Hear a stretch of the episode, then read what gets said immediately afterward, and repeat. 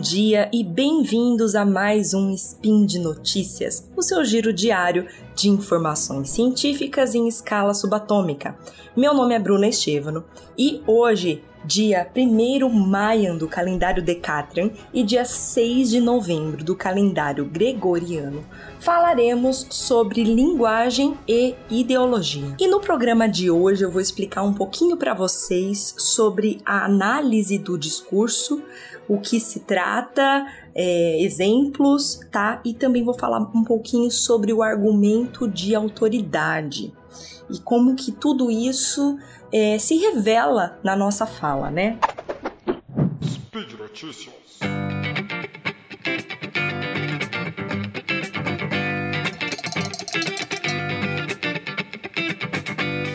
Bom, abre aspas. Não existe língua sem sujeito e não existe sujeito sem ideologia. Fecha aspas. Essa frase é do filósofo francês Michel Pechat.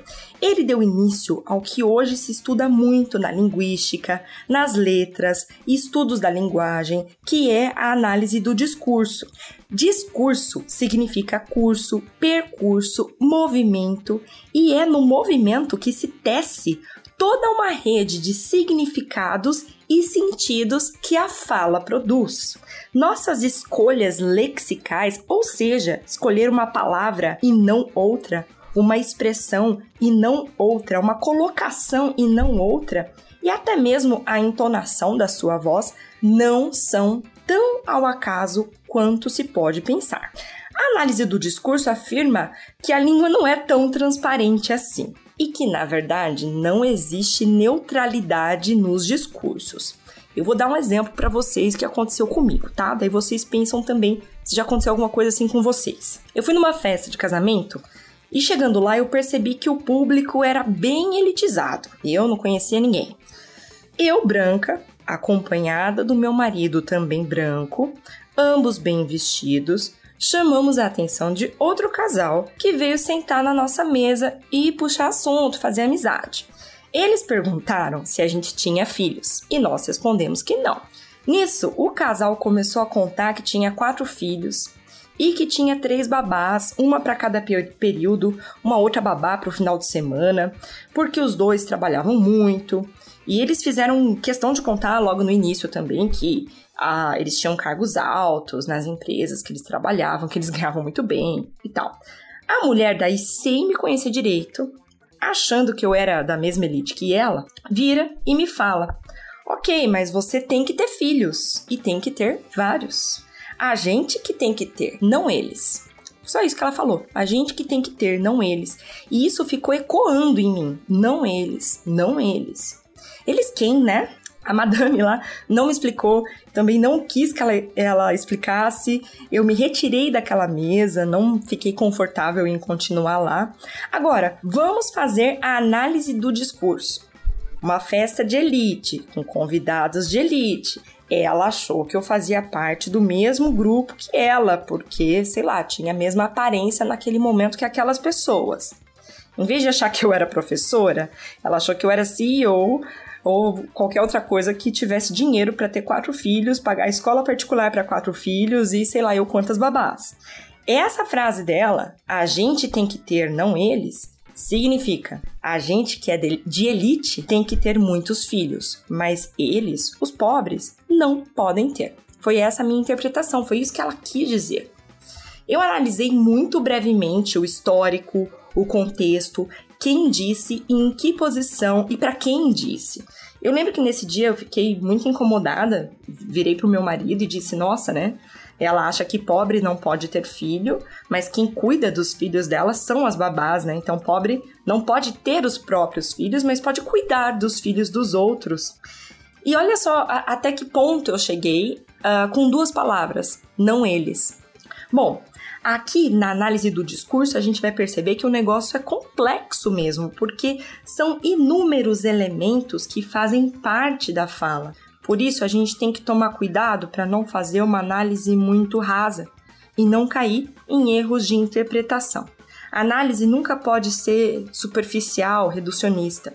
A Eni Orlandi, que é linguista e professora da Unicamp, diz que a análise não é objetiva, mas deve ser o menos subjetiva possível. Então a gente tem que tomar cuidado também e não extrapolar os limites da, da interpretação ali, né?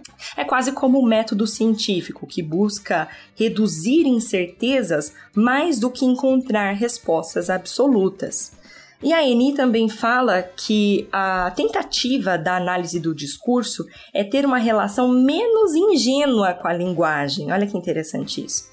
Entender que as palavras não têm um sentido próprio preso à sua literalidade. Por exemplo, a palavra terra significa uma coisa para um indígena, outra para um pequeno agricultor e outra ainda para um grande proprietário rural. Além disso, muda de sentido se começa com letra maiúscula ou minúscula. Vejam quantas possibilidades para uma palavra. Imagina para uma fala inteira ou para um texto inteiro. A gente tem que considerar a história, o contexto, os processos e as condições de produção de linguagem. Outro ponto muito importante aqui é observar quem diz e de que posição. Uma médica falando sobre um tratamento para uma doença X vai ser ouvida de forma diferente que a tia do Zap falando sobre o mesmo assunto. Mesmo que elas digam exatamente a mesma coisa usando as mesmas palavras. Essas relações de poder, de força, são peça-chave na interpretação de um diálogo, por exemplo. O argumento de autoridade, que é uma falácia lógica, pode inclusive ser muito perigoso, porque se quem está afirmando algo está recorrendo mais ao seu diploma, experiência, seu trabalho, mais do que o conteúdo da sua fala, o embasamento, a coerência, aí a gente tem um problemão, né?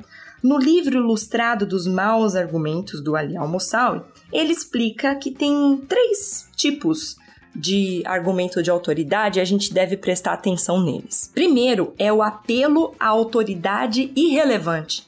Quando o locutor diz que é expert nisso e naquilo, mas na verdade ele está desinformado sobre o assunto, está falando besteira.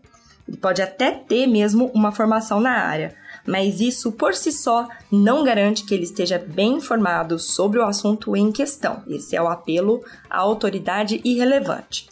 Segundo, tem o apelo à autoridade vaga. Quando, por exemplo, você vê uma manchete desse jeito: Professores da Alemanha descobriram a cura para o câncer. Tá, no plural, professores da Alemanha. Quem são esses professores? Quais os nomes deles? Em que instituições eles trabalham? Né? Fica muito vago colocar dessa forma, isso não vale nada. Terceiro, o apelo à tradição quando você acha que um argumento é válido só porque ele é muito antigo.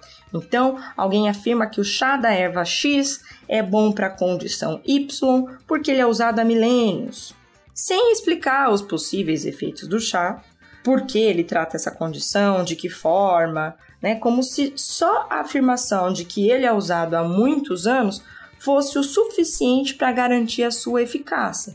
Se fosse assim, a gente estaria usando a sangria como tratamento médico até hoje, né? Bom, tudo isso tem que ser levado em conta na análise do discurso. Quem diz de que posição, para quem, qual foi a escolha de palavras, de estruturas, a entonação, o contexto. Porque afinal a linguagem é um espelho da nossa sociedade. E é um espelho também de cada indivíduo. Então, cuidado, viu? Suas opiniões estão mais claras do que você imagina no seu discurso. Tudo que você diz e também o que você não diz está carregado de significados e de posicionamentos. E por hoje é só, pessoal. É, lembro que você pode deixar seu comentário, elogio, crítica, o que você quiser, tá? E lembro também que esse podcast só é possível de acontecer por conta do seu apoio no patronato do SciCast. Um grande abraço e até a próxima!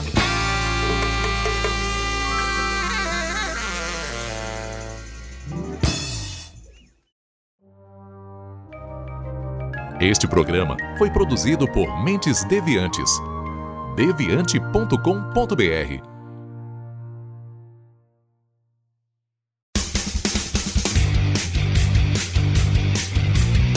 Cortes, edição de podcast.